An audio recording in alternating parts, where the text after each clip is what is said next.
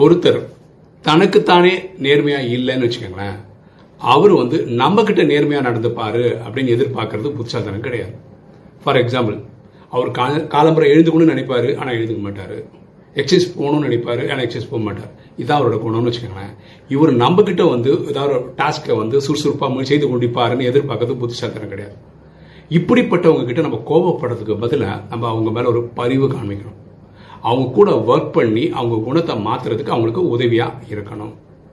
எண்ணம் போல்? வாழ்வு.